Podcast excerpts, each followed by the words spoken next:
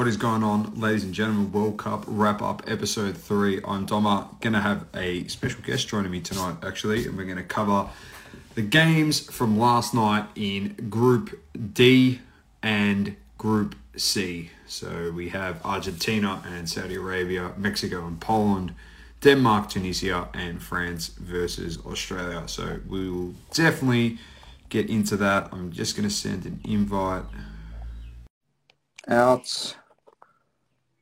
See if the great man's going to jump in. And then we can get the show on the road. Here he is. Let's go. Let's go down Putt Road at the moment. He's back, mate. Where have you been? Everyone misses you. You're back. I've been around. I've never left. Everyone thinks, yeah. I think people got worried. They thought you disappeared, mate, obviously, because Italy is not involved in this World Cup. You cracked the sads, you've seen enough, and you just said, bugger this for a joke, I'm not watching any World Cup football. It's true, but I'm an official Aussie now. I've never been this into the Aussie team in a while. So I'm all in. I'm all in apparently. I like it. I like it. I'll get your, initially, your take on the World Cup so far. Just some thoughts on some games. You can talk about any games really that you've seen up to date, and then we'll get into last night slash this morning's matchups.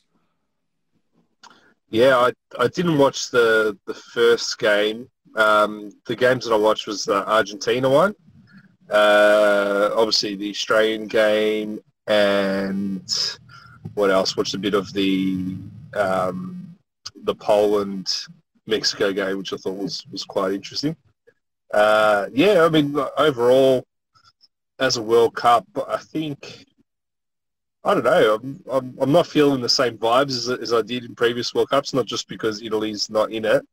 I don't know, like the VAR calls is quite frustrating.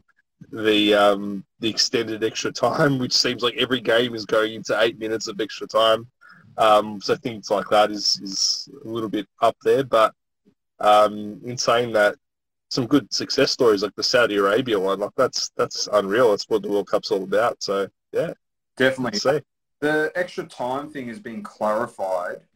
The reason why it's happening is every stoppage, whether it be someone dives, rolls on the floor, the ref actually takes into account every second of that stoppage. So it's to avoid players falling onto the ground to waste time, because they're pretty much just saying, well, if you waste time, we're actually going to add the actual time you've wasted at the end. So the opportunity for you to lose the game by prolonging it, you're drawn or, you know, not like Saudi Arabia last night 2-1, yeah, it puts you in a bit of jeopardy. So I do like it does make sense, and it just shows how much extra time actually does get left off. Yeah, when it comes to a normal soccer game, we could play an extra 35 minutes. It could be 120 minutes every game if that was the case. Yeah, We'll start with the two draws, Denmark, Tunisia in Group D. And, I don't know, Tunisia looked the better side of the two. Have a look at this. They had all the play. Denmark picked it up in the second half, missed an open header off a corner. He went to head of the ball and it skimmed the right head of his head off Christensen. And then hit the post. Hit the post, yeah. Unreal. So, positive. Way home. Drive back from Italy. I'm just confident at the moment, mate. Don't get me started on that. We're gonna have a separate conversation about some of the teams in this World Cup and how Italy's more deserving. But we'll talk about that another time, mate. Tunisia looked like the stronger team, absolutely. And it was probably a good result for Australia because, you know, it's kind of the way we needed it to go, you know, to have any chance of progressing. In saying that, it looked like Denmark eventually got their act together towards the end and really almost almost got it across the line. I don't know how it didn't. Eriksen had a couple of good shots as well, but it was probably the correct result once all said and done. Definitely. Yeah, they controlled position in the second half. They had more shots on target. They had all the stats in their favour. They just couldn't put it away. Well, either team couldn't. A fair few goals in this game that were scored and disallowed because of the offside rule, where VAR for the linesmen. So a draw there. It puts them obviously in spot 2 and 3 because we had France this morning after a great start. It was 18 minutes of heaven. Craig Goodwin scored in the 9th minute for Australia, put us up 1-0. There's a comment in here from Andrew that said, I feel like Dom's happy Australia lost. No, I'm not happy Australia lost. But it was a harsh reality of how far Australian football is compared to European football and to a team of the calibre of France that have enough depth to probably put a B team in the World Cup and be ultra-competitive with their second team. So they get the job done, 4-1. Rabiot equalised in the 27th, Giroud 32nd minute, Mbappe in the 68th, and Giroud again in the 71st. So your thoughts while you now go on to the Australian support team? Oh, look, I think you're absolutely right. I mean, I think we're lucky with each one of those 18 minutes that you're referring to, because I didn't even expect that, to be quite honest with you. That cross by Leckie and the goal was absolutely amazing. But that's kind of what you need the whole game, and Australia just are not the team to produce that against France at a bare minimum. If you just look at the starting 11, the teams that the Australian players play for versus the teams that the French do, and who they're actually bringing off the bench, Kingsley Coman, who's played for Bayern Munich since 2017. Like, we're talking some serious players, and I was surprised that, you know, France was actually not putting that much pressure on the start of the game. And I think against whoever you play, even if it is a massive discrepancy, you've got to suffer somewhat. The other team's going to have some level of ball, and Australia capitalised on it. But once Theo Hernandez came on, and you've got the two flanks with Mbappe and Tilio on the sides. It's like all of a sudden things have just opened up for them, and just the Aussies just couldn't contain it. As soon as it was a bit of a donkey touch here and there, they were onto it and just put it away. And yeah, massive discrepancy between the two sides. It's just a bit of an indictment on Australian football, not able to produce good talent. I can talk all day about Australia soccer being the largest participation for young kids and not being able to produce that into anything. It's a bit crap at the moment, but I mean, well, hopefully the likes of figures such as Harry Kewell, who's under the tutelage of Ange Postecoglou, Celtic, and of course Kevin Muscat, who's over in Japan, who won the J League. Hopefully those three key figures in Australian football, when they touch back down in Australia and say, I've done my time overseas, they walk straight into FA, Football Australia, not fuck all, because that's pretty much what they're doing for the system. So in Australia, so they walk into Football Australia and they say, we're in charge, and they just boot everyone out of there and just do a mass clean out.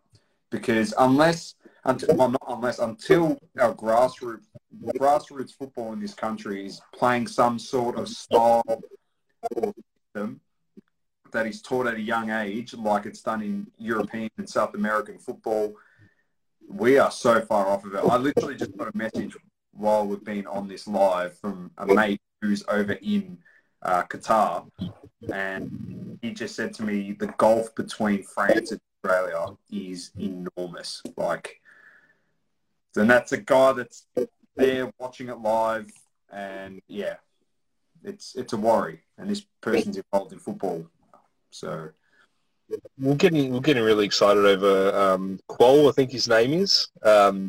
He didn't even get near it. Didn't get near it at all. But he's still a young kid. He's still young. But players like that, I'm not going to be presumptuous, or I'll try not to be not racist or anything like that. What I'm saying is that it costs $3,000 to play in the NPL for young kids this, coming through the ranks. Football is made from kids who are trying to make a better life for themselves. They put so much effort into becoming better. You look at that France squad, pretty sure a lot of those players have come from humble upbringings, and they've just been fighting all the way through and going through a system where I can't remember when they didn't make the World Cup, France, and they completely revolutionised their whole way of doing things. And I think Australia needs to not make some World Cups. I think that's what needs to happen. I think the worst thing that could have happened is we made this World Cup to make us feel like we're doing something good. We need to not make the World Cup, take a good hard look at ourselves, look at our system, and build it up from the ground up, and have a look at, is it worth pricing out all these young kids who could become really great players for our national team because we're so concerned about money, or should we be able to kind of work out a way that we can fund it? Otherwise, we're just going to have the same results if we keep doing the same things. I completely agree. And one person that I like to always refer to his story, and he's come out and shared that, he's obviously coming across to Manchester United, Antony, who grew up in the favelas in Brazil, pretty much he didn't know if he was going to be alive day to day. Like, he didn't know the next morning if he was going to be killed because of the gangs, and just he was fighting for his life, and football was his escape, and he had a troubled upbringing, and football provided that opportunity. And I agree with you. Unfortunately, it's got that staple of a rich person's sport at the junior level, and the framework just to charge kids such a high premium to fund their senior teams is not the way forward into promoting and building a strong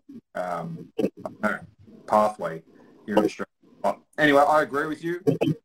As harsh as that sounds, and people might say we're hating on Australia, we don't want them to do well. I want them to do the best that they can, but we're so far off of it. And I agree with you. Why participate in something when you're going to get slapped? You can't even compete. This is not 2006 anymore. No, absolutely not. 90% of the team was playing internationally at a high level in the best leagues in the world. So that's it. Ange Postecoglou probably won't even want to help Australian football after what they did to him, to be honest. Yeah, that's fair enough. They enjoy burning bridges.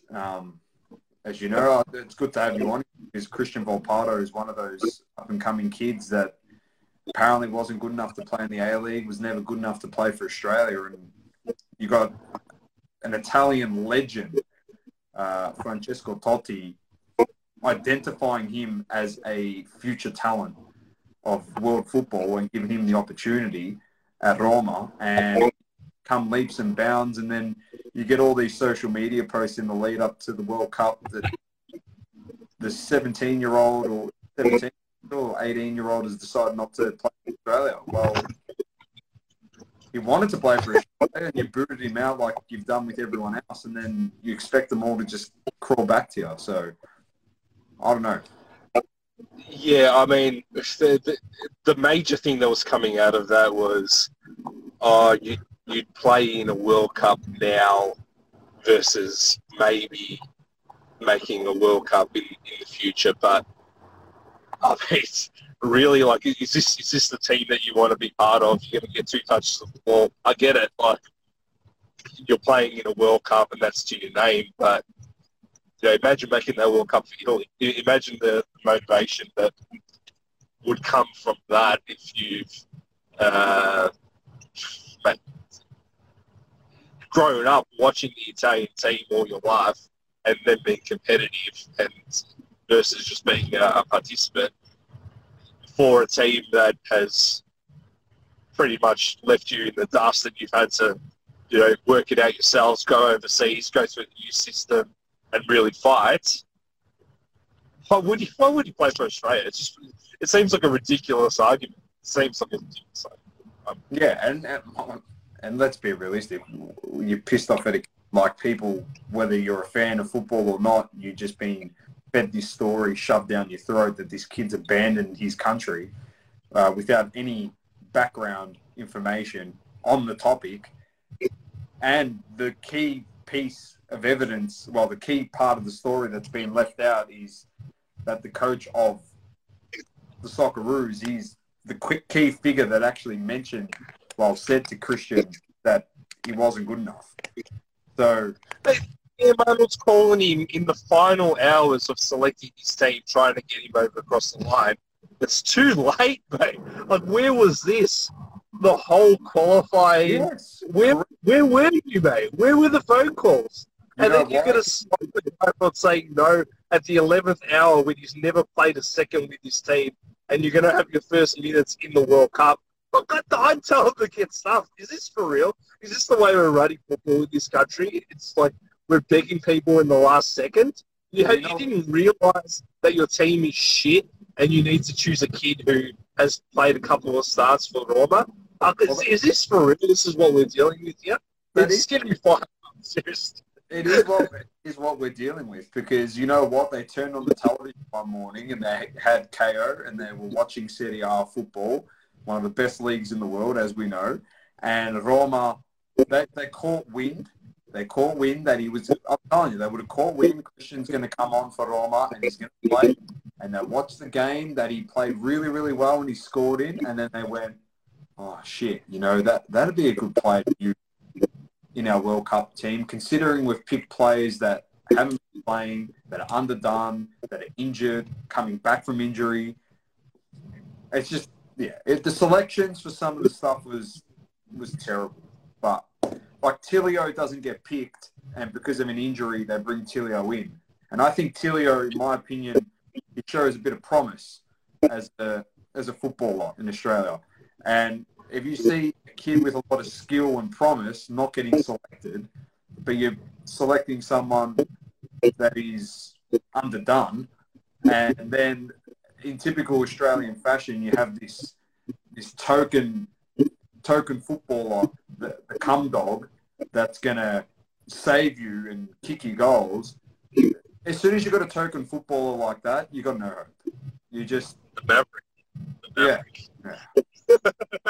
So, we have been, Andrew, we have been talking about Volpato, and Dan was getting fired up. It was nowhere to see. Nowhere to be seen, the cum dog. We've made that big sacrifice for absolutely nothing from what looks of it. He was hopeless that game. Absolutely hopeless. And Fonz Gene up, put him on. I honestly would have preferred they play Mbil and Quol early, like we mentioned earlier, to get some game time and some experience. Not 3-1 down and the game finished. Let them play. Let them show what they've got. They've got a lot more than a bunch of Socceroos that are on the squad already. So, anyway, it is what it is. I understand it's their first World Cup, but it's also the first World Cup for a lot of other players in that team. So, they can't really use that as an excuse. Anyway, if you have any questions, hit the question mark button, drop them down there, try and get to them. Let's move on to the Group D games, Mexico and Poland. We'll smash through this one. Mexico had more of the ball, more of the opportunity, but the biggest opportunity came to Poland off a VAR decision to Robert Lewandowski off a penalty, which Ochoa, who just comes in World Cups to city goals for Mexico, he's a machine. He's the cold hero of the Mexican national football team, and he made a huge save. And they've drawn. They've literally drawn. They've picked up 1 point more than the other team that lost in what was one of the biggest upsets I've seen in a very long time, if not ever seen in a World Cup, and that was Saudi Arabia. Against all odds, with their 50% possession, 370 less passes, 12 less shots, all their shots on target, defeating Argentina 2-1. Unbelievable scenes. I was speechless. We watched Party Beasts last night, Saucy and I. I was losing the plot when they equalised, and then went equally as crazy when I'll try and say Al-Dosari kicked the goal to get them in front. So what a goal! It was an epic goal. So your thoughts on this one? I'm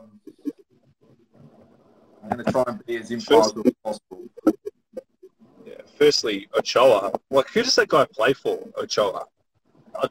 The only time I see that guy is like every World Cup, and he just performs. It's unreal. It's good to see. Oh. But the Saudi Arabia game. I mean, I don't know. This Argentina team. They didn't really impress me all that much.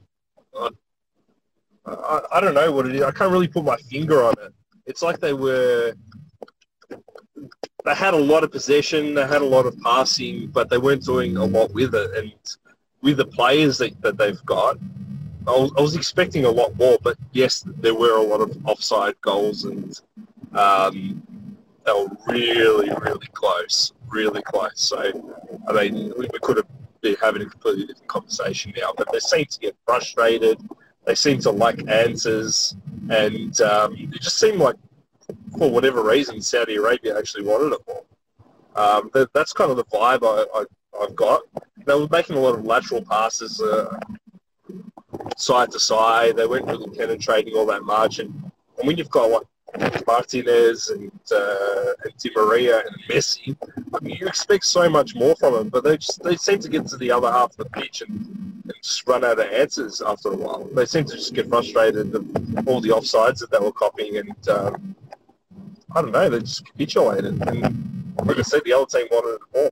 Are you reading into the conspiracy theory that they lost the game so they can finish second in the group and avoid? I am a bit, actually. If you look at the last World Cup that Argentina won, they lost it. So I'm not entirely thinking that they're a bad team based on one loss, even if it was against Saudi Arabia. They've got plenty of time in this tournament. I've seen Italy be able to come back from that and win the tournament. Argentina obviously did it as well. So this could be the bit of a slap in the face that they needed. But, mate, I would not be surprised. They're on the opposite group to Brazil now if they finish second. And if they get to the final, Argentina-Brazil, that'd be a pretty epic game. Tell you what. The only interesting, well, the difficult thing for Argentina fans this morning and Argentina themselves is that the lesser of the three opposition, Saudi Arabia is the one that beat them, and they're going to have, I think, a much more, well, they should have a much more difficult time against Mexico and Poland than against Saudi Arabia, especially in terms of attacking threat and counter-attacking threat. So, I don't know. Against teams like that, you've actually got a little bit more space than you would against Saudi Arabia. So they probably, I wouldn't put them out of the woods yet if that's the case. But who knows, mate? There's always one big out in the group stages. Could be that. Could be that. Could be Messi. Could be gone. Genuinely thought that the ball that fell to him in the first, I think in the third minute, that was saved. I genuinely thought that his bread and butter. I mean, like when he just ran from the outside of the box, left foot, saved. I'll be honest, got gifted. Argentina. I'm not saying Messi got gifted the penalty. He had to put it in the back. I'm just saying Argentina. After in two games prior to this one with the exact same thing happening, the ref just had to chat with the players and they let it go and they just moved on. He's not the same player. He's absolutely not the same player as he used to be. My brother was watching PSG and Juventus over in Turin a few weeks back, and he was kind of watching him off the ball, and just seemed like lethargic somewhat. And that's kind of what I got from him as well. He'd be more ruthless on the ball. Actually, he'll smash that every day of the week. Back of the net, thank you very much. And running that play is a lot more. He seems to be passing it a lot more than he used to, but he might come into it the more that the World Cup comes, goes on. It's his last World Cup. How much more motivation do you think? Exactly right. I think they will be okay, but one little bit of concern that I saw in that side, Messi was tearing that game apart in the first half. Second half, he dropped off a lot. But the first goal, so the equaliser, they played it square into the middle. Yeah. He went to turn. Saudi Arabia decided to put two players on him. It was the first time they dispossessed him, literally in the second circle. As soon as they dispossessed him, Argentina, literally their thought process was, he's got the ball. So they had everyone advance past halfway, ready to attack. So as soon as he got dispossessed, the two centre-backs, and they played the ball, got a bit confused, and they got the equaliser out of it. I think they just need to be conscious that, like I said, he's not finished by all means. He's still a great player, but he's not what he was 5 years ago. Definitely not what he was 5 years ago, where he probably rips those two guys and then plays the ball you've ever seen in your life, and it gets big. So, interesting times. They play Mexico next, I'm pretty sure. That is on Sunday morning. I'm pretty sure that game's on, so we'll cover that when it's on its way to being played. So let's get to the games tonight. So the first one, Group F, Morocco versus Croatia. Your prediction on this one, Dan? I heard Morocco is a half-decent team. Ziyech, they got Hakimi's in this team as well. Yeah. I heard that they're a very good team, but so is Croatia, and they should get the job done, in my opinion. But I don't think it'll be a high-scoring game. It could be like a 1-0 or a 2-1. I can definitely see that. Yeah, I'm going 1-0 Croatia in this one. The next one is a bit more difficult than what people might think. Japan obviously made it pretty far into the last World Cup. They made it to the knockout phase. They played Germany at midnight. Your thoughts on this one? Oh, mate. Japan football has actually been on the rise. It's really exciting to watch, and I've just been paying a little bit more attention to it with Ange and Kev going over there and winning the league back-to-back. They've got some good players. Probably good team rather than good individuals, I think. But I do think Germany has got too much quality to allow, them to lose. So I think that they'll come up on top. Probably a 2-0 Germany. Yeah, I'm going to go Germany 2-0 as well. Following that, the second Group E game is Spain versus Costa Rica. So we get to see Pedri and Gavi and Fati lace up in their first ever World Cup game. So are you excited for this one? The young kids? I know a lot of the card people, a lot of the hobby is going to be watching that game, hoping, clinging onto their cards and hoping for some good performances so they can chuck it up on eBay and maybe recoup some of their initial costs, I think, especially the World Cup prisoner if they got in early. Yeah, look, I mean, I'm really excited to see that. I love watching exciting talent as they emerge. I've seen Messi since day one, 2006 World Cup, and watch him grow. And you can see that's the type of players. Obviously, different positions and different style of play, but the type of talent that we're seeing emerge, seeing them all play on the same team is going to be exciting. They should get the result. I don't know. I wasn't overly impressed with them in the Euros last year, so I don't know how farther they'll go. But obviously they're a year removed from that, so yeah, it'll be quite interesting. Do they have a central striker that they can really pin their hopes on that's not named Morata? Oh, I was going to say they got Morata. Well, they got yeah, they got Ferran Torres and is it in Danny Olmo? They're the other two. But it's that's the one thing that Morata won. Your boy. So, my boy, yeah. Yeah. I'm not. That's the part I'm not confident about with that. Football. And then the last game, in Group F, which is in the Morocco and Croatia group, is Belgium versus Canada tomorrow morning at 6 a.m. Versus who? Sorry, Canada. I mean, Belgium should shit it in all honesty. I mean, who's Canada got besides Alphonso Davies? Have they got anything half decent? Probably Justin Trudeau. I don't know. I fucking know. They've got lack of freedom with all his interesting policies that he put through, the COVID, the truckers. Yeah, I mean, Belgium should absolutely smash them. I don't really rate Canada or America much at all, to be honest. So. Fair enough.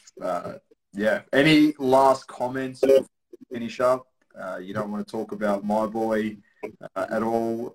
Anyone else? By all means, you can ask me anything. You're probably going to feature on this show more frequently anyway, but you can keep it for another night after. Let's have a chat because he's they've parted ways. Is that correct? Yeah. Officially this morning, terminated. He's a free agent. So, what are your thoughts now that that's kind of come to an end? All right, so I'll give you my initial thoughts on the whole situation now in terms of like how it will work for Ronaldo. He didn't have suitors, I believe. Yeah, I believe he didn't have suitors because of the contract he had with United and the way that he would have had to deal with United paying some salary. There was a lot of technicality within the contract. So to pay a guy $500,000 a week is a lot of money. So for that now to be terminated and for him to be a free agent, I think he becomes a lot more appealing to the Champions League side as a pickup because it's on their terms. It's not on Manchester United's.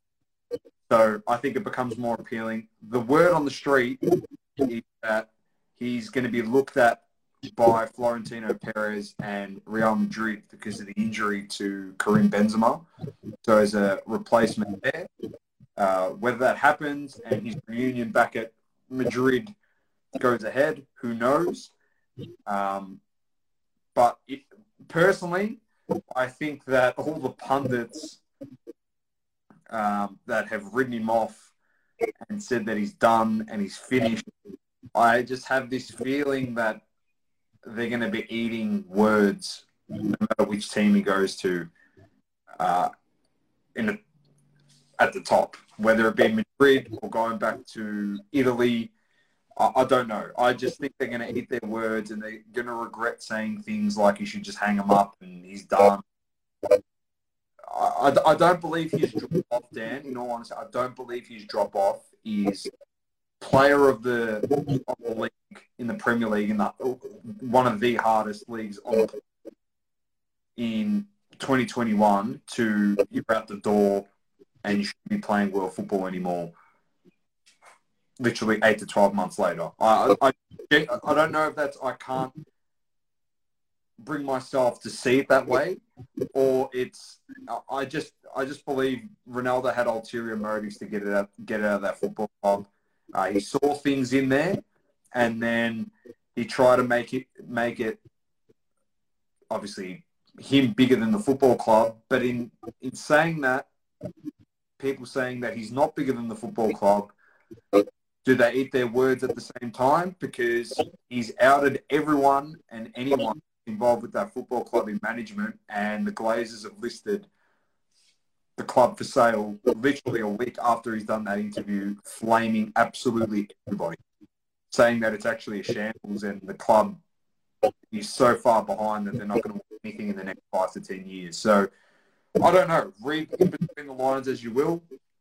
I still think he's got a couple more years left, and I do believe that he probably isn't at the starter role that he thinks in every game. I do think he can start some games, but others he has to come off the bench and play that poacher, finisher type role just to steal a few games. That is my honest opinion on Ronaldo at the moment.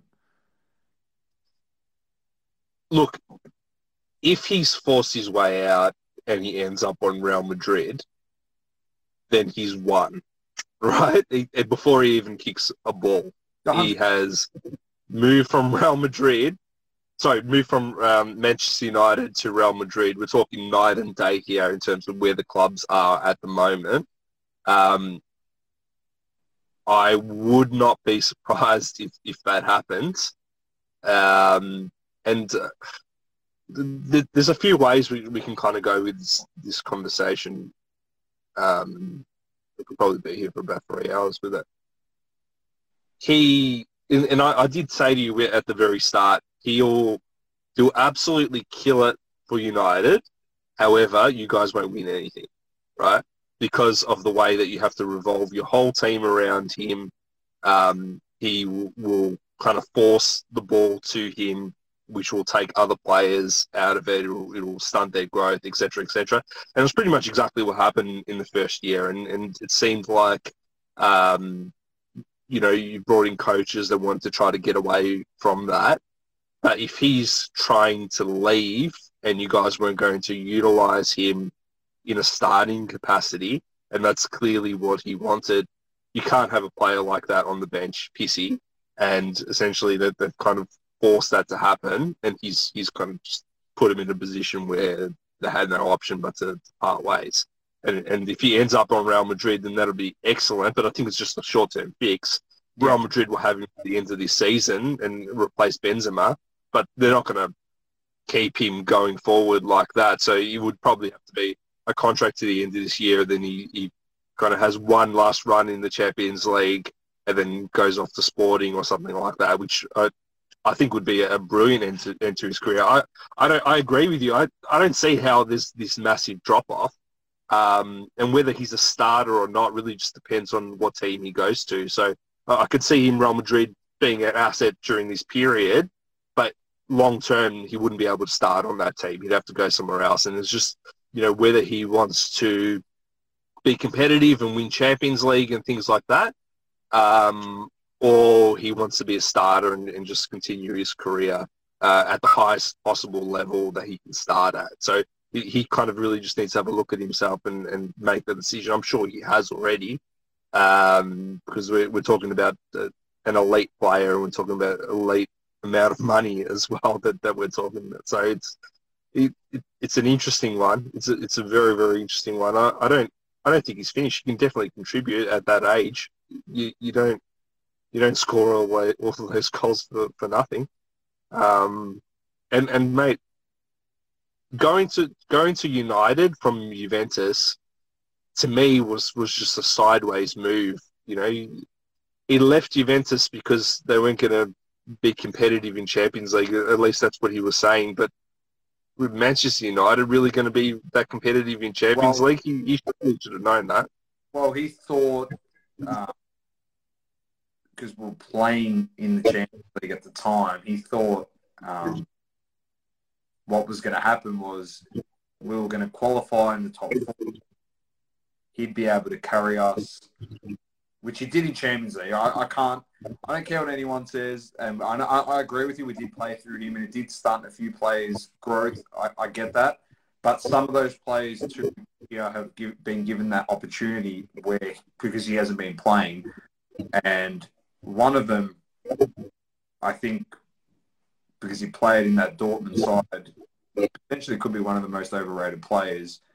as you've mentioned in the past, a lot of players that play in that Dortmund side are overrated because they play in an inferior football league where it's dominated by two teams that have all the talent. So it's easy for Sancho to look good when he's giving the ball to Haaland. So, yeah, like, that's my opinion. Yeah, but we've seen Rashford fall off an absolute cliff. But Rashford's been good, like, this year. He just can't finish the ball. He genuinely just can't finish the ball. And I understand, he comes on for England against Iran and he kicks a goal in a minute and a half, but I expect him to come on and score. Yeah, like, that means nothing. And Harry Maguire, this, and, like, these guys are no good. Like, Rashford's good, but Harry Maguire's no good. So, yeah, I don't know. But Ronaldo, I'm with you. I think it's a temporary fix.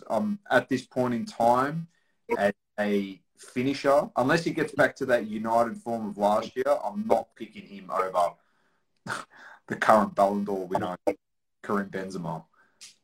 Yes. So, but like you said, he wins 100%. He goes into a side with young talent and prospects and a fine old machine going nuts. And I'm pretty sure that Casemiro would be pretty cut if he does go back to Real Madrid after coming to United and going, oh, I've come to join my mate. And he's gone back to the old stomping ground. So, I don't know.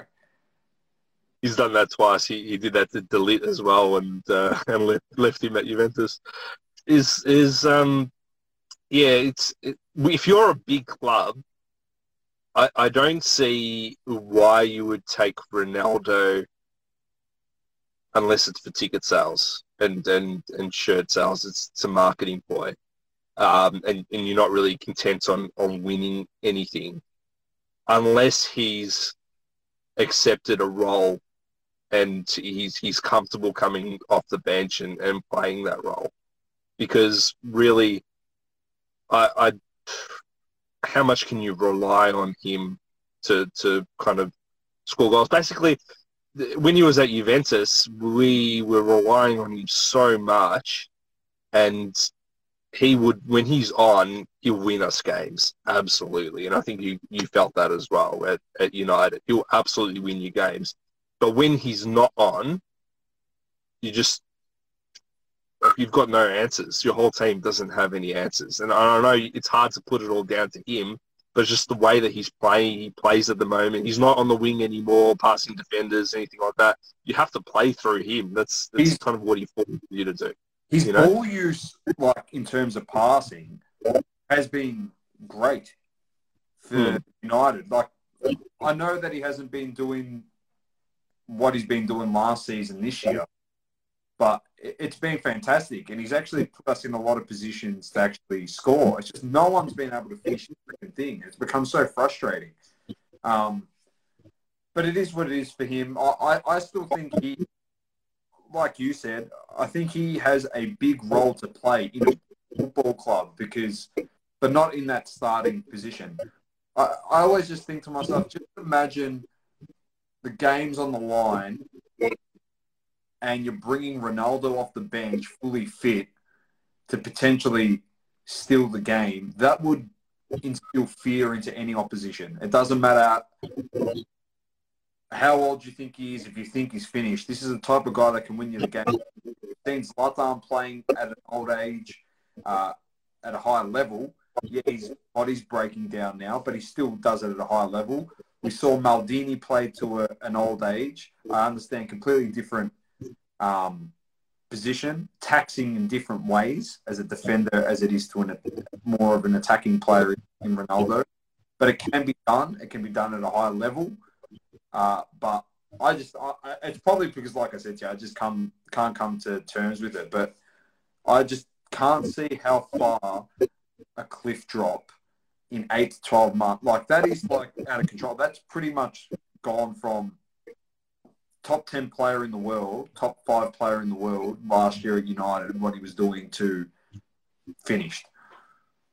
I don't. But what's the motivation of them, hanging on to him and putting him on the bench and all that? Like, what's Ten Hag's thought process there. Well, I actually blame him a bit in the like he wanted to. Ronaldo was very cold towards him getting signed from the get-go.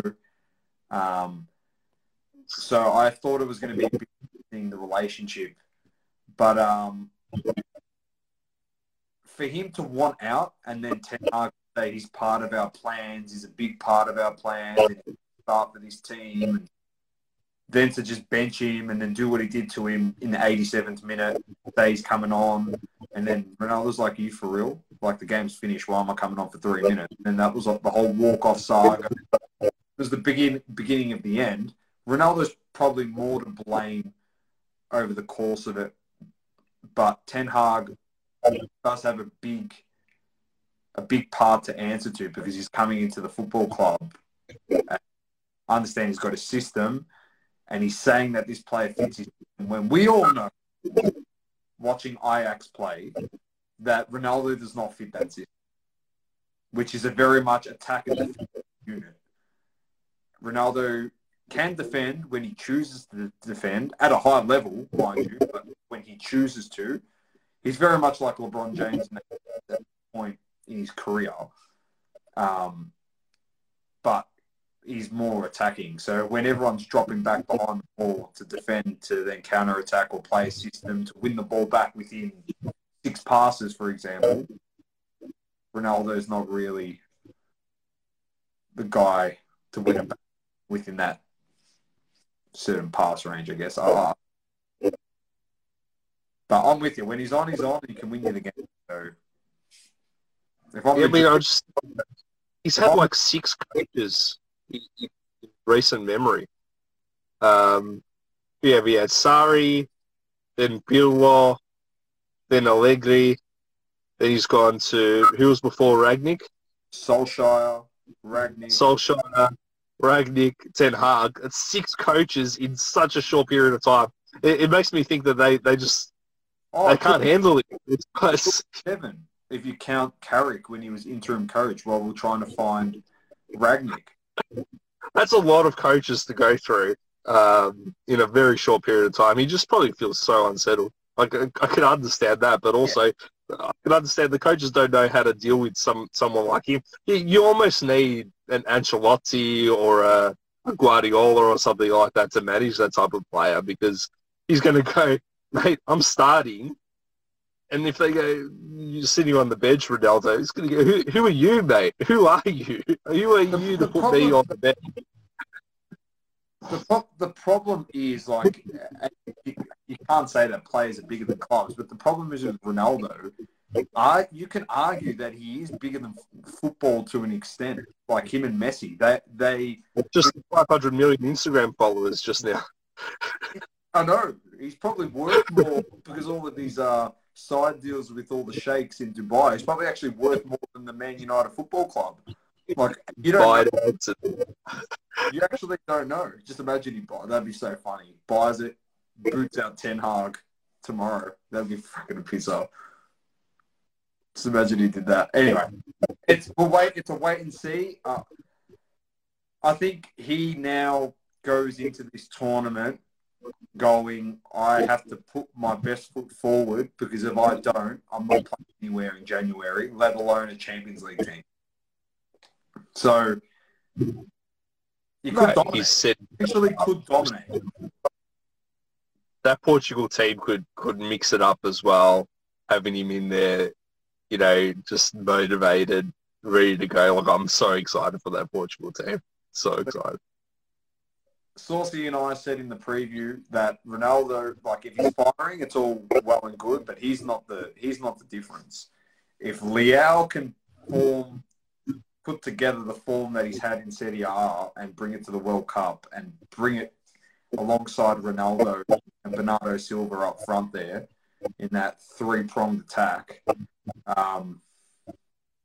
Cancelo knocking in balls to him, for sure. Pretty worrying. Joel Felix.